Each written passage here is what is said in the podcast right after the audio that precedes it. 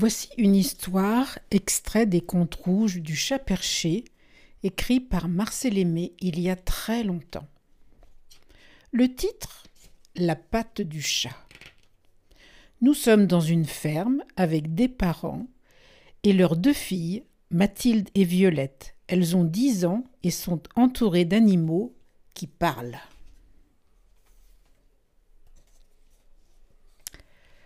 Le soir, comme il rentrait des champs, les parents trouvent le chat sur la margelle du puits où il était occupé à faire sa toilette. Allons, dirent-ils, voilà le chat qui passe sa patte par-dessus son oreille. Il va encore pleuvoir demain. En effet, le lendemain, la pluie tomba toute la journée. Il ne fallait pas penser à aller au champ. Fâchés de ne pouvoir mettre le nez dehors, les parents étaient de mauvaise humeur et peu patients avec leurs deux filles, Mathilde et Violette. Elles jouaient dans la cuisine, aux osselets, aux pendus, à la poupée et à l'ouillet-tu. Toujours jouer, grommelaient les parents, toujours s'amuser. Des grandes filles comme ça. Vous verrez, à dix ans, elles joueront encore au lieu de s'occuper à un ouvrage de couture ou d'écrire à leur oncle Alfred. Ce serait pourtant bien plus utile. Quand ils en avaient fini avec les petites, les parents s'en prenaient au chat, qui, assis sur la fenêtre, regardait pleuvoir. C'est comme celui-là. Il n'en fait pas lourd non plus dans une journée. Il ne manque pourtant pas de souris qui trottent de la cave au grenier. Mais monsieur aime mieux se laisser nourrir à ne rien faire. C'est moins fatigant. Miaou. Vous trouvez toujours à redire à tout, répondait le chat. La journée est faite pour dormir et pour se distraire. La nuit, quand je galope à travers le grenier, vous n'êtes pas derrière moi pour me faire des compliments. C'est bon, tu as toujours raison, quoi. Vers la fin de l'après-midi, la pluie continuait à tomber, et pendant que les parents étaient occupés à l'écurie, les petites se mirent à jouer autour de la table. Miaou, vous ne devriez pas jouer à ça, dit le chat. Ce qui va arriver, c'est que vous allez encore casser quelque chose. Et les parents vont crier. Si on t'écoutait, dit Mathilde, on ne jouerait plus à rien. C'est vrai, approuva Violette. Avec Alphonse, c'était le nom qu'elles avaient donné au chat, il faudrait passer son temps à dormir. Alphonse n'insista pas, et les petites se remirent à courir. Au milieu de la table, il y avait un plat en faïence, qui était dans la maison depuis cent ans et auquel les parents tenaient beaucoup. En courant, Mathilde et Violette empoignèrent un pied de la table, qu'elles soulevèrent sans y penser. Le plat en faïence glissa doucement et tomba sur le carrelage où il fit plusieurs morceaux. Le chat, toujours assis sur la fenêtre, ne tourna même pas la tête. Les petites ne pensaient plus à courir et avaient très chaud aux oreilles. Alphonse, il y a le plat en faïence qui vient de se casser. Qu'est-ce qu'on va faire? Ramasser les débris et aller les jeter dans un fossé. Les parents ne s'apercevront peut-être de rien. Mais non, il est trop tard. Les voilà qui rentrent.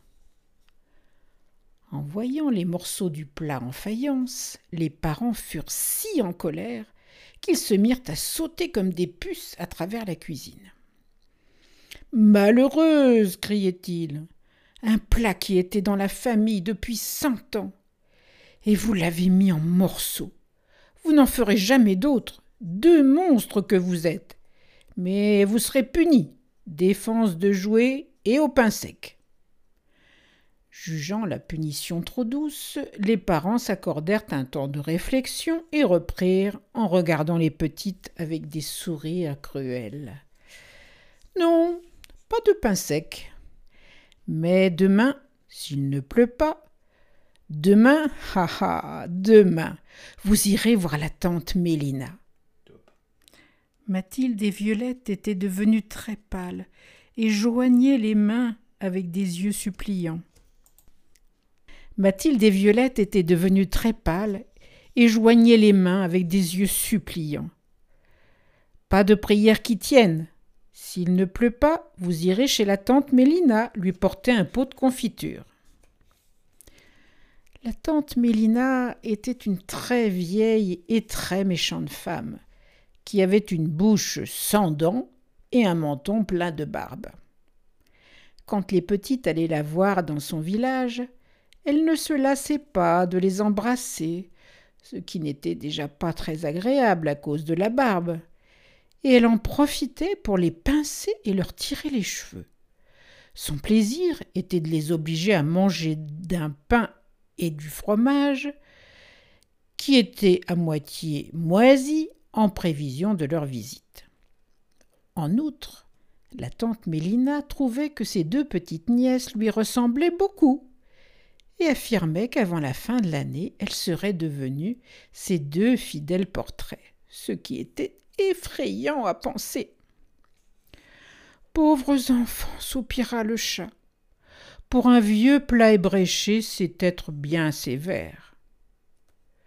De quoi te mêles-tu? Mais puisque tu les défends, c'est peut-être que tu les as aidés à casser le plat. Oh non, dirent les petites, Alphonse n'a pas quitté la fenêtre. Silence. Ah, vous êtes bien tous les mêmes. Vous vous soutenez tous. Il n'y en a pas un pour racheter l'autre. Un chat qui passe ses journées à dormir. Puisque vous le prenez sur ce ton-là, dit le chat, j'aime mieux m'en aller. Violette, ouvre-moi la fenêtre. Violette ouvrit la fenêtre et le chat sauta dans la cour. La pluie venait juste de cesser et un vent léger balayait les nuages. Le ciel est en train de se ressuyer, firent observer les parents avec bonne humeur. Demain, vous aurez un temps super pour aller chez la tante Mélina. C'est une chance. Allons, assez pleuré. Ce n'est pas ça qui raccommodera le plat. Tenez, allez plutôt chercher du bois dans la remise. Dans la remise, les petites retrouvèrent le chat installé sur la pile de bois. Travers ses larmes, Mathilde le regardait faire sa toilette. Alphonse, lui dit-elle avec un sourire joyeux qui étonna sa sœur. Quoi donc, petite fille? Je pense à quelque chose. Demain, si tu voulais, on n'irait pas chez la tante Mélina. Je ne demande pas mieux, mais tout ce que je peux dire aux parents n'empêchera rien, malheureusement. Justement, tu n'aurais pas besoin des parents. Tu sais ce qu'ils ont dit, qu'on irait chez la tante Mélina s'il ne pleuvait pas. Alors? Eh bien, tu n'auras qu'à passer ta patte derrière ton oreille. Il pleuvrait demain et on n'ira pas chez la tante Mélina. Tiens, c'est vrai, dit le chat. Je n'y avais pas pensé. Ma foi, c'est une bonne idée. Il se mit aussitôt à passer la patte derrière son oreille. Il la passa plus de cinquante fois. Cette nuit, vous pouvez dormir tranquillement. Il pleuvra demain à ne pas mettre un chien dehors. Pendant le dîner, les parents parlèrent beaucoup de la tante Mélina. Ils avaient déjà préparé le pot de confiture qui lui destinait. Les petites avaient du mal à garder leur sérieux, et plusieurs fois, en rencontrant le regard de sa sœur, Violette fit semblant de s'étrangler pour dissimuler qu'elle riait. Quand vint le moment d'aller se coucher, les parents mirent le nez à la fenêtre. Pour une belle nuit, dirent-ils, c'est une belle nuit. On n'a peut-être jamais vu autant d'étoiles dans le ciel. Demain, il fera bon d'aller sur les routes. Mais le lendemain, le temps était gris et de bonne heure. La pluie se mit à tomber. Ce n'est rien, disaient les parents. Ça ne peut pas durer. Et ils firent mettre aux petites leur robe du dimanche et un ruban rose dans les cheveux. Mais il plut toute la matinée et l'après-midi jusqu'à la tombée du soir.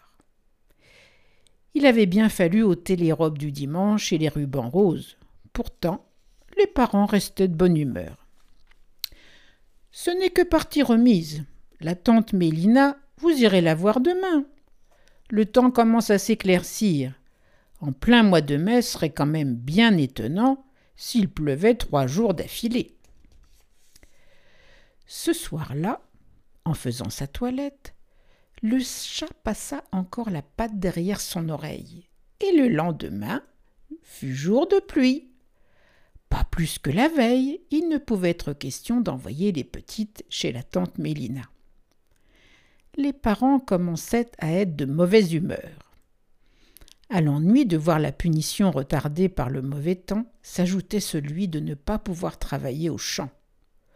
Pour un rien, ils s'emportaient contre leur fille et criaient qu'elle n'était bonne qu'à casser des plats. Une visite à la tante Mélina vous fera du bien, ajoutait-il.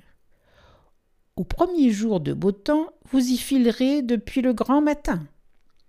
Dans un moment où leur colère tournait à l'exaspération, ils tombèrent sur le chat. L'un à coups de balai, l'autre à coups de sabot, en le traitant d'inutile et de fainéant. Oh oh, dit le chat, vous êtes plus méchant que je ne pensais. Vous m'avez battu sans raison. Mes paroles de chat, vous vous repentirez. Sans cet incident, provoqué par les parents, le chat se fut bientôt lassé de faire pleuvoir, car il aimait à grimper aux arbres, à courir par les champs et par les bois et il trouvait excessif de se condamner à ne plus sortir pour éviter à ses amis l'ennui d'une visite à la tante Mélina.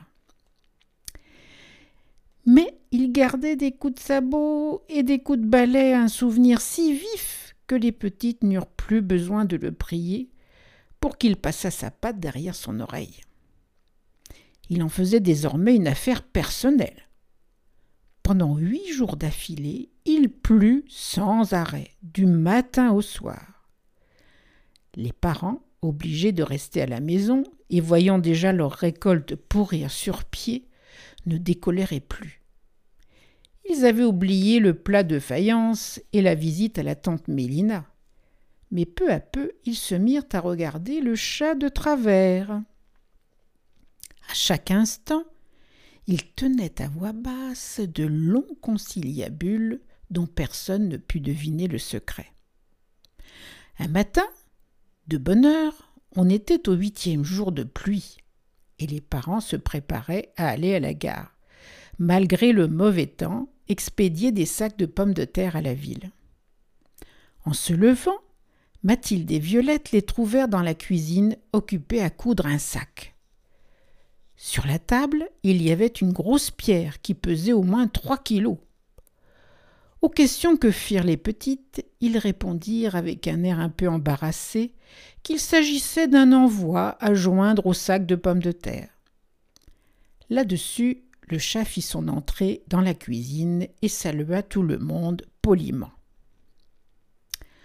Alphonse, lui dirent les parents, tu as un bon bol de lait frais qui t'attend près du fourneau. Miaou, je vous remercie, parent. Vous êtes bien aimable, dit le chat, un peu surpris de ces bons procédés auxquels il n'était plus habitué. Pendant qu'il buvait son bol de lait frais, les parents le saisirent chacun par deux pattes, le firent entrer dans le sac la tête la première, et après y avoir introduit la grosse pierre de trois kilos, fermèrent l'ouverture par une forte ficelle. Qu'est-ce qui vous prend criait le chat en se débattant à l'intérieur du sac. Vous perdez la tête, parents. Il nous prend, dirent les parents, qu'on ne veut plus d'un chat qui passe sa patte derrière son oreille tous les soirs. Assez de pluie comme ça. Puisque tu aimes tant l'eau, mon garçon, tu vas en avoir. Dans cinq minutes, tu feras ta toilette au fond de la rivière. Mathilde et Violette se mirent à crier qu'elles ne laisseraient pas jeter Alphonse à la rivière. Les parents criaient que rien ne saurait les empêcher de noyer une sale bête qui faisait pleuvoir. Alphonse miaulait, miaou, et se démenait dans sa prison comme un furieux.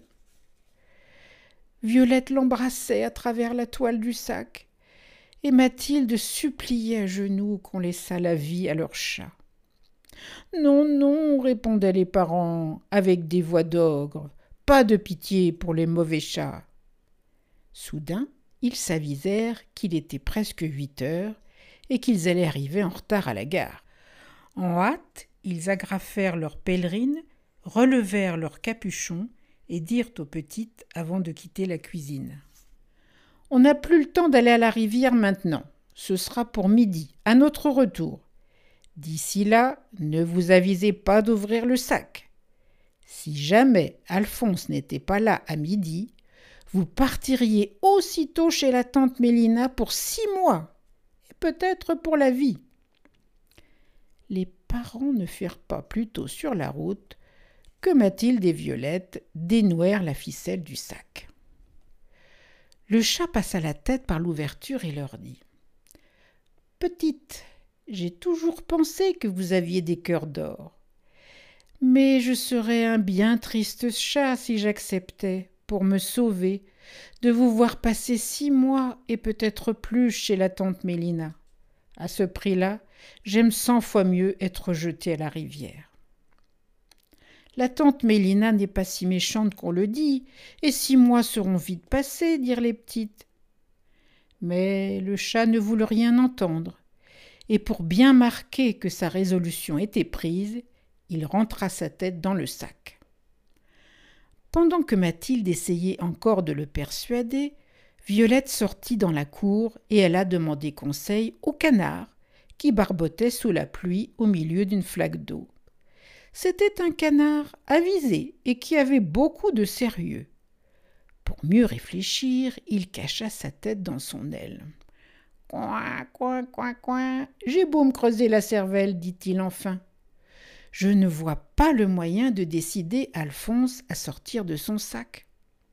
Je le connais, il est entêté.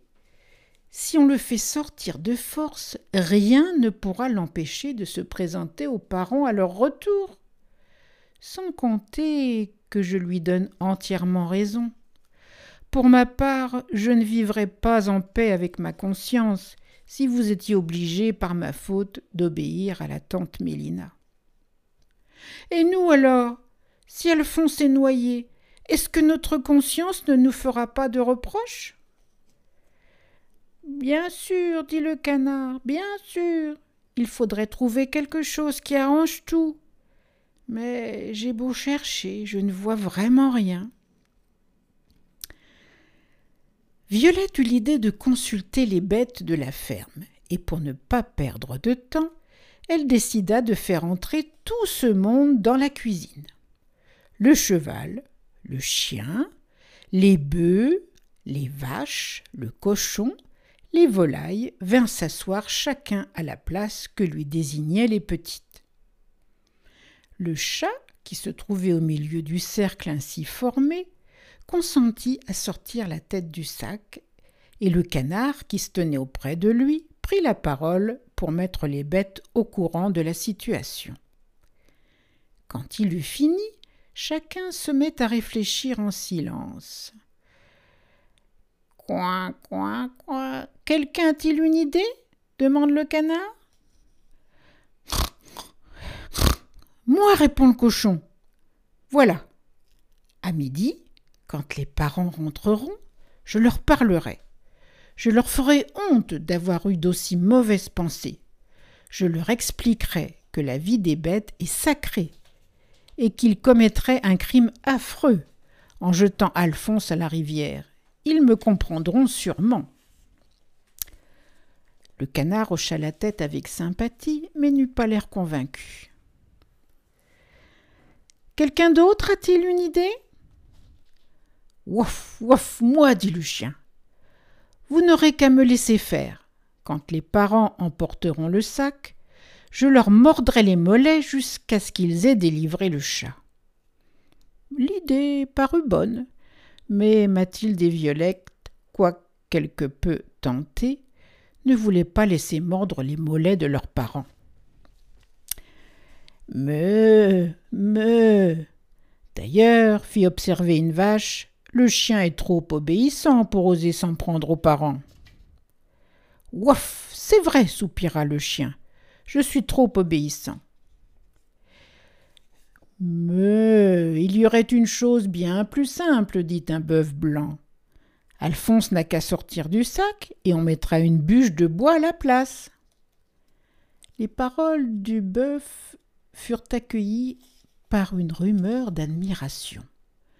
Mais le chat secoua la tête. Impossible. Les parents s'apercevront que dans le sac rien ne bouge, rien ne parle ni ne respire, et ils auront au fait de découvrir la vérité. Il fallut convenir qu'Alphonse avait raison. Les bêtes en furent un peu découragées. Dans le silence qui suivit, le cheval prit la parole. C'était un vieux cheval pelé, tremblant sur ses jambes et que les parents n'utilisaient plus. Il était question de le vendre. Je n'ai plus longtemps à vivre, dit-il. Tant qu'à finir mes jours, il vaut mieux que ce soit pour quelque chose d'utile. Alphonse est jeune, Alphonse a encore un bel avenir de chat.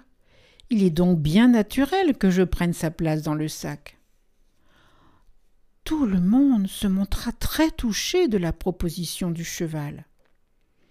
Alphonse était si ému qu'il sortit du sac et alla se frotter à ses jambes en faisant le gros dos. Tu es le meilleur des amis et la plus généreuse des bêtes, dit-il au vieux cheval. Si j'ai la chance de n'être pas noyé aujourd'hui, je n'oublierai jamais le sacrifice que tu as voulu faire pour moi, et c'est du fond du cœur que je te remercie. Mathilde et Violette se mirent à renifler, et le cochon, qui lui aussi avait une très belle âme, éclata en sanglots. Le chat s'essuya les yeux avec sa patte et poursuivit. Malheureusement, ce que tu me proposes là est impossible, et je le regrette, car j'étais prête à accepter une offre qui m'est faite de si bonne amitié mais je tiens juste dans le sac, et il ne peut être question pour toi de prendre ma place. Ta tête n'entrerait même pas tout entière. Il devint aussitôt évident pour les petites et pour toutes les bêtes que la substitution était impossible. À côté d'Alphonse, le vieux cheval faisait figure de géant. Un coq qui avait peu de manières trouva le rapprochement comique et se mit d'en rire bruyamment. Cocorico Silence dit le canard. Nous n'avons pas le cœur à rire, et je croyais que vous l'aviez compris. Mais vous n'êtes qu'un galopin. Faites-nous donc le plaisir de prendre la porte. Dites donc, vous, répliqua le coq, mêlez-vous de vos affaires? Est-ce que je vous demande l'heure qu'il est? Mon Dieu, qu'il est donc vulgaire, murmura le cochon. À la porte se mirent à crier toutes les bêtes. À la porte le coq, à la porte le vulgaire, à la porte. Le coq, la crête très rouge, traversa la cuisine sous les huées et sortirent en jurant qu'il se vengerait. Comme la pluie tombait, il alla se réfugier dans la remise. Au bout de quelques minutes, Violette y vint à son tour et avec beaucoup de soin choisit une bûche dans la pile de bois. Je pourrais peut-être t'aider à trouver ce que tu cherches, proposa le coq d'une voix aimable.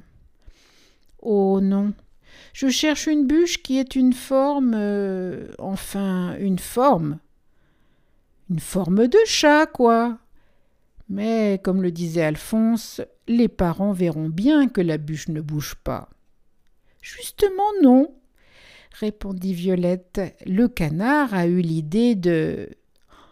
Ayant entendu dire à la cuisine qu'il fallait se méfier du coq, et craignant d'avoir eu déjà trop la langue trop longue, Violette en resta là et quitta la, remise avec la bûche qu'elle venait de choisir. Il la vit courir sous la pluie et entrer dans la cuisine. Peu après, Mathilde sortit avec le chat, et lui ayant ouvert la porte de la grange, l'attendit sur le seuil. Le coq ouvrait des yeux ronds et essayait en vain de comprendre ce qui se passait. De temps en temps, Mathilde s'approchait de la fenêtre de la cuisine et de demander l'heure d'une voix anxieuse.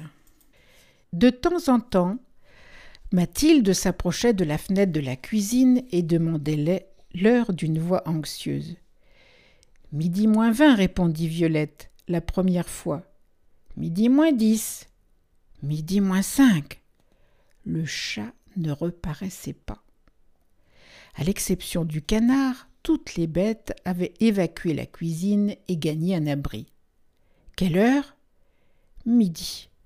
Tout est perdu.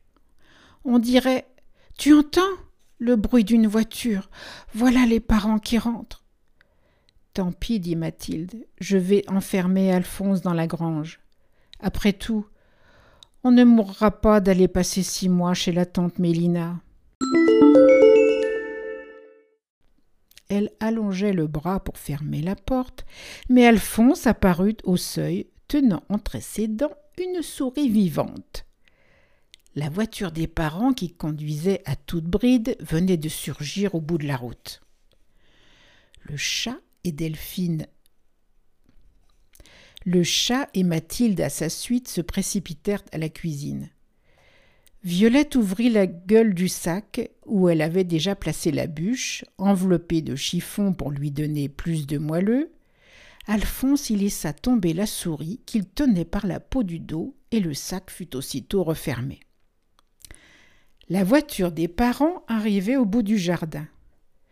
Souris, dit le canard en se penchant sur le sac, le chat a eu la bonté de te laisser la vie, mais c'est à une condition. M'entends-tu?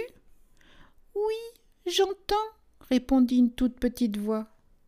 On ne te demande qu'une chose, c'est de marcher sur la bûche de bois qui est enfermée avec toi, de façon à faire croire qu'elle remue. C'est facile. Et après?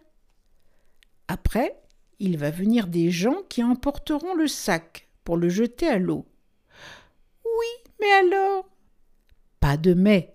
Au fond du sac, il y a un petit trou. Tu pourras l'agrandir si nécessaire, et quand tu entendras aboyer un chien près de toi, tu t'échapperas. Mais pas avant qu'il ait aboyé, sans sans quoi il te tuerait. C'est compris Surtout, quoi qu'il arrive, ne pousse pas un cri, ne prononce pas une parole. La voiture des parents débouchait dans la cour. Violette cacha Alphonse dans le coffre à bois et posa le sac sur le couvercle. Pendant que les parents dételaient, le canard quitta la cuisine et les petites se frottèrent les yeux pour les avoir rouges. Quel vilain temps il fait, dirent les parents en entrant. La pluie a traversé nos pèlerines. Quand on pense que c'est à cause de cet animal de chat. Si je n'étais pas enfermé dans un sac, dit le chat, j'aurais peut-être le cœur à vous plaindre. Le chat, blotti dans le coffre à bois, se trouvait juste sous le sac, d'où semblait sortir sa voix, à peine assourdie. À l'intérieur de sa prison, la souris allait et venait sur la bûche et faisait bouger le sac de toile. Nous autres parents, nous ne sommes pas à plaindre. C'est bien plutôt toi qui te trouves en mauvaise posture, mais tu ne l'as pas volé. Allons, parents, allons. Vous n'êtes pas aussi méchants que vous vous en donnez l'air. Laissez-moi sortir du sac, et je consens à vous pardonner. Nous pardonner? Voilà qui est plus fort que tout. C'est peut-être nous qui faisons pleuvoir tous les jours depuis une semaine? Oh non, dit le chat, vous en êtes bien incapable. Mais l'autre jour, c'est bien vous qui m'avez battu injustement. Monstre, bourreau, sans cœur. Ah, la sale bête de chat crièrent les parents. Le voilà qui nous insulte. Ils étaient si en colère qu'ils se mirent à taper sur le sac avec un manche à balai. La bûche, emmaillotée, recevait de grands coups, et tandis que la souris effrayée faisait des bonds à l'intérieur du sac, Alphonse poussait des hurlements de douleur. As-tu ton compte cette fois? Et diras-tu encore que nous n'avons pas de cœur? Je ne vous parle plus, répondit Alphonse. Vous pouvez dire ce qu'il vous plaira, je n'ouvrirai plus la bouche à de méchantes gens comme vous. À ton aise, mon garçon. Du reste, il est temps d'en finir. Allons, en route pour la rivière. Les parents se saisirent du sac et, malgré les cris que poussaient les petites, sortirent de la cuisine. Le chien qui les attendait dans la cour se mit à les suivre avec un air de consternation qui le gêna un peu. Comme ils passaient devant la remise, le coq les interpella. Alors, parents, vous allez noyer ce pauvre Alphonse? Mais dites-moi, il doit être déjà mort. Il ne remue pas plus qu'une bûche de bois. C'est bien possible. Il a reçu une telle volée de coups de balai qu'il ne doit plus être bien vif. Ce disant, les parents donnèrent un coup d'œil au sac qu'ils tenaient caché sous une pèlerine. Pourtant, ce n'est pas ce qui l'empêche de se donner du mouvement. C'est vrai, dit le coq, mais on ne l'entend pas plus que si vous aviez dans votre sac une bûche au lieu d'un chat. En effet, il vient de nous dire qu'il n'ouvrirait plus la bouche, même pour nous répondre. Cette fois, le coq n'osa plus douter de la présence du chat et lui souhaita bon voyage. Cependant, Alphonse était sorti de son coffre à bois et dansait une ronde avec les petites au milieu de la cuisine. Le canard, qui assistait à leurs ébats, ne voulait pas troubler leur joie, mais il restait soucieux à la pensée que les parents s'étaient peut-être aperçus de la substitution. Maintenant, dit-il, quand la ronde se fut arrêtée, il faut songer à être prudent. Il ne s'agit pas qu'à leur retour les parents trouvent le chat dans la cuisine. Alphonse, il est temps d'aller t'installer au grenier, et souviens-toi de n'en jamais descendre dans la journée. Tous les soirs, dit Mathilde, on montera au grenier pour te dire bonjour et moi j'irai vous voir dans votre chambre. Le soir, en vous couchant, vous n'aurez qu'à laisser la fenêtre entrebâillée. Les petites et le canard accompagnèrent le chat jusqu'à la porte de la grange. Ils y arrivèrent en même temps que la souris et regagnaient son grenier après s'être échappés du sac. Alors, dit le canard. Je suis trempé, dit la souris. Ce retour sous la pluie n'en finissait plus. Et figurez-vous que j'ai bien failli être noyé. Le chien n'a aboyé qu'à la dernière seconde, quand les parents étaient déjà au bord de la rivière. Il s'en est fallu de rien qu'ils me mettent dans l'eau avec le sac. Enfin, tout s'est bien passé, dit le canard. Mais ne vous attardez pas et filez au grenier. À leur retour, les parents trouvèrent les petites qui mettaient la table en chantant ils en furent choqués. Vraiment, la mort de ce pauvre Alphonse n'a pas l'air de vous chagriner beaucoup. Ce n'était pas la peine de crier si fort quand il est parti. Il méritait pourtant d'avoir des amis plus fidèles. Au fond, c'était une excellente bête, et qui va bien nous manquer? On a beaucoup de peine, affirma Violette, mais puisqu'il est mort, ma foi, il est mort. On n'y peut plus rien. Après tout, il a bien mérité ce qui lui est arrivé, ajouta Mathilde. Voilà des façons de parler qui ne nous plaisent pas. Grondèrent les parents. Vous êtes des enfants sans cœur. On a bien envie, ah oui, bien envie de vous envoyer faire un tour chez la tante Mélina. Sur ces mots, on se mit à table, mais les parents étaient si tristes qu'ils ne pouvaient presque pas manger. Et il disait aux petites, qui elles mangeaient comme quatre, Ce n'est pas le chagrin qui vous coupe l'appétit. Si ce pauvre Alphonse pouvait nous voir, il comprendrait où étaient ses vrais amis. À la fin du repas, ils ne purent retenir des larmes et se mirent à sangloter dans leurs mouchoirs. Voyons, parents, disaient les petites, voyons, un peu de courage. Il ne faut pas se laisser aller. Ce n'est pas de pleurer qui va ressusciter Alphonse. Bien sûr, vous l'avez mis dans un sac, assommé à coups de bâton et jeté à la rivière. Mais pensez que c'était pour notre bien à tous, pour rendre le soleil à nos récoltes. Soyez raisonnable. Tout à l'heure, en partant pour la rivière, vous étiez si courageux, si gai. Tout le reste de la journée, les parents furent tristes. Mais le lendemain matin, le ciel était clair, la campagne ensoleillée, et ils ne pensaient plus guère à leur chat.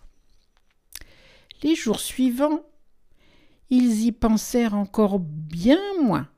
Le soleil était de plus en plus chaud, et la besogne des champs ne leur faisait pas le temps d'un regret.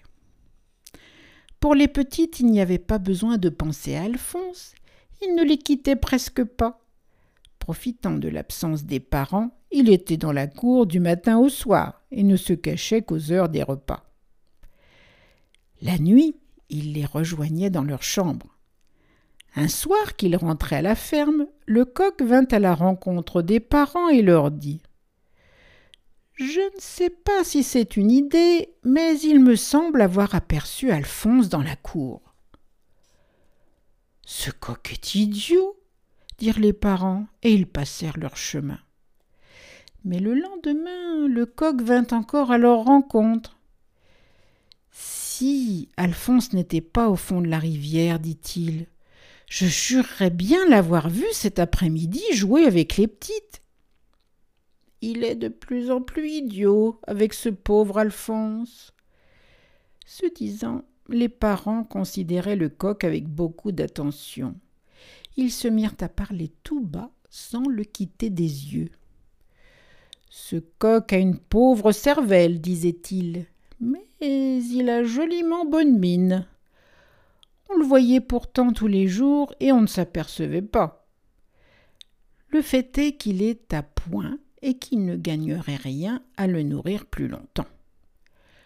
Le lendemain, de bon matin, on le fit cuire à la cocotte et tout le monde fut très content de lui. Il y avait quinze jours qu'Alphonse passait pour mort et le temps était toujours aussi beau. Pas une goutte de pluie n'était encore tombée. Les parents disaient que c'était une chance et ils ajoutaient avec un commencement d'inquiétude. Il ne faudrait quand même pas que ça dure trop longtemps ce serait la sécheresse. Une bonne pluie arrangerait bien les choses. Au bout de vingt-trois jours, il n'avait toujours pas plu. La terre était si sèche que rien ne poussait plus. Les blés, les avoines, les seigles ne grandissaient pas et commençaient à jaunir. Encore une semaine de ce temps-là, disaient les parents, et tout serait grillé. Il se désolait, regrettant tout haut la mort d'Alphonse et accusant les petites d'en être la cause. Si vous n'aviez pas cassé le plan faïence, il n'y aurait jamais eu d'histoire avec le chat, et il serait encore là pour nous donner de la pluie. Le soir, après dîner, ils allaient s'asseoir dans la cour, et regardant le ciel sans nuages, ils se tordaient les mains de désespoir, en criant le nom d'Alphonse. Un matin, les parents vinrent dans la chambre des petites pour les réveiller. Le chat, qui avait passé une partie de la nuit à bavarder avec elles, était resté endormi sur le lit de Violette. En entendant ouvrir la porte, il n'eut que le temps de se glisser sous la couverture. Il est l'heure, disent les parents, réveillez-vous. Le soleil est déjà haut, et ce n'est pas encore aujourd'hui qu'il pleuvra. Ah, ça m'est. Il s'était interrompu, et le cou tendu, les yeux ronds, regardait le lit de Violette. Alphonse, qui se croyait bien caché, n'avait pas pensé que sa queue passait hors de la couverture. Mathilde et Violette, encore ensommeillées, s'enfonçait jusqu'aux cheveux sous la couverture. S'avançant à pas de loup, les parents de leurs quatre mains empoignèrent la queue du chat qui se trouva soudain suspendu. Ah ça, mais c'est Alphonse. Miaou, oui, c'est moi, mais lâchez-moi, vous me faites mal. On vous expliquera. Les parents posèrent le chat sur le lit. Mathilde et Violette furent bien obligées d'avouer ce qui s'était passé le jour de la noyade. C'était pour votre bien, affirma Mathilde, pour vous éviter de faire mourir un pauvre chat qu'il ne méritait pas. Vous nous avez désobéi, grondèrent les parents. Ce qui est promis est promis. Vous allez filer chez la tante Mélina. Ah, c'est comme ça, s'écria le chat en sautant sur le rebord de la fenêtre. Eh bien, moi aussi, je vais chez la tante Mélina, et je pars le premier. Comprenant qu'il venait d'être maladroit, les parents prièrent Alphonse de vouloir bien rester à la ferme, car il y allait de l'avenir des récoltes. Mais le chat ne voulait plus rien entendre. Enfin, après s'être laissé longtemps supplier et avoir reçu la promesse que les petites ne quitteraient pas la ferme, il consentit à rester. Le soir de ce même jour, le plus chaud qu'on eût jamais vu, Mathilde et Violette, les parents et toutes les bêtes de la ferme formèrent un grand cercle dans la cour. Au milieu du cercle, Alphonse était assis sur un tabouret.